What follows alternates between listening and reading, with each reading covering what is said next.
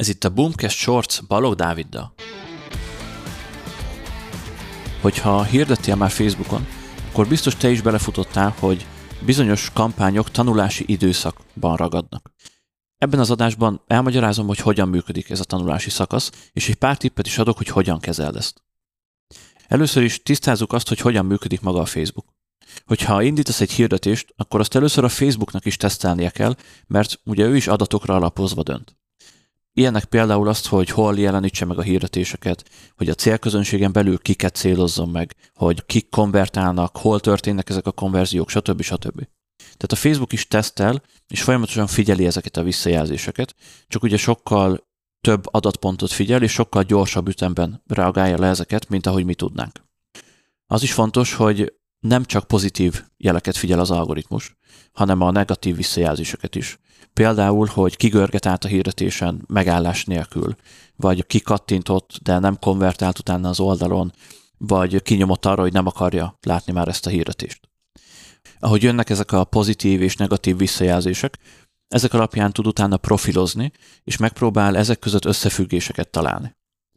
Ez azt jelenti, hogy ha van mondjuk egy félmilliós célközönséged, amire elindítasz egy hirdetést, akkor először random elkezdi a félmillió embernek mutogatni a hirdetéseket, és figyeli ezeket a visszajelzéseket. És hogyha azt látja, hogy mondjuk a fővárosiak sokkal nagyobb arányban konvertálnak, a megyeszékhelyen élők pedig kattintanak, de nem konvertálnak, akkor idővel, és ez nagyon rövid idő egyébként, tehát ez pár óra is lehet akár, attól függ, hogy milyen gyorsan jönnek az adatok, idővel csak, vagy nagyon nagy arányban legalábbis a budapestieknek fogja megmutatni a hirdetést.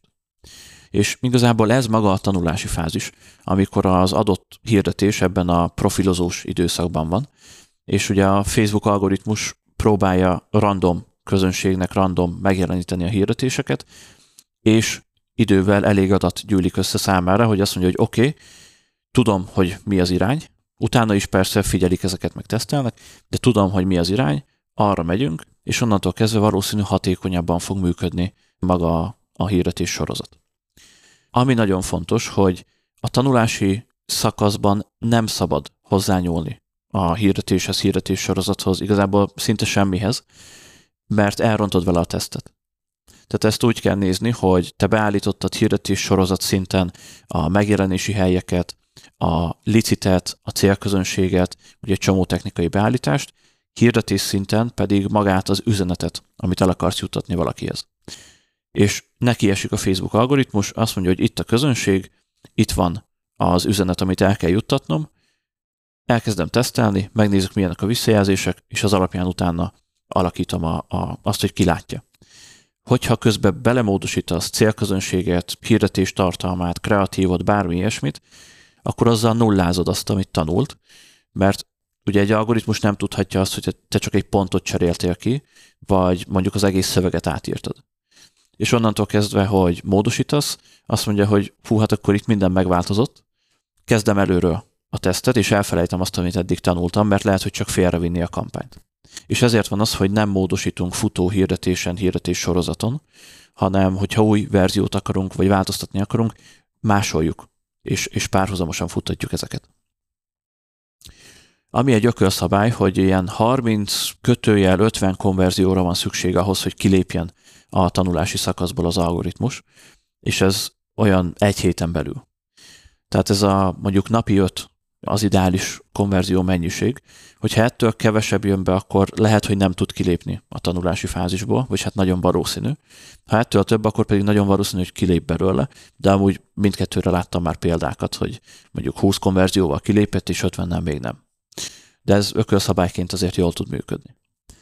És ami nagyon fontos, hogy ezt az algoritmus ad setenként, tehát hirdetés sorozatonként méri. Nem kampányonként, tehát ha van egy kampányod, benne négy hirdetés sorozat, az négy külön tanulási fázis, és külön-külön tesztel, és külön-külön mér ilyenkor az algoritmus. És ez is ugye kritikus olyan szempontból, hogyha nagyon nagy átfedés van a célközönségek között, kannibalizálják egymás közönségét, és a konverziók megoszlanak, és nem egy helyre jönnek. Sokkal nehezebb ilyenkor kilépni a hirdetésnek a tanulási szakaszból. Úgyhogy így működik a tanulási időszak. És ugye itt felmerül a kérdés, hogy oké, de mit lehet ez ellen tenni? Nagyon egyszerű, hogyha a tanulási fázisban ragad sokszor a hirdetésed, akkor vagy magasabb költségkerettel kell elindítanod, hogy több konverzió tudjon bejönni az első napokban, vagy más eseményre kell optimalizálnod. Például nem vásárlás eseményre, hogyha abból 4000 forintért szerzel meg egy konverziót, akkor ugye napi 20 ezeres kerettel kéne indítanod, ideális esetben, hanem azt mondod, hogy kosárba helyezésekre optimalizálsz, mert abból 10-szer annyi van, és csak 400 forintért szerzel így egy olyan eseményt, magyarul 2000 forinttal el tudod indítani a kampányt. Ezt is le kell tesztelni, hogy jobban teljesít-e ilyen esetben. Változó egyébként. Tehát van, hogy jobban teljesít magasabb eseménynél, mert több konverzió tud jönni, de hogyha elég pontosan be tudod lőni a célközönségedet, akkor meg jobb, hogyha a vég konverzióra optimalizálsz, legalábbis így nagy általánosságban. És ennyi lett volna a mai Boomcast Shorts. Ha még valamiért nem tetted volna, akkor iratkozz fel a csatornánkra, mert hetente három új Boomcast shorts fogunk jelentkezni.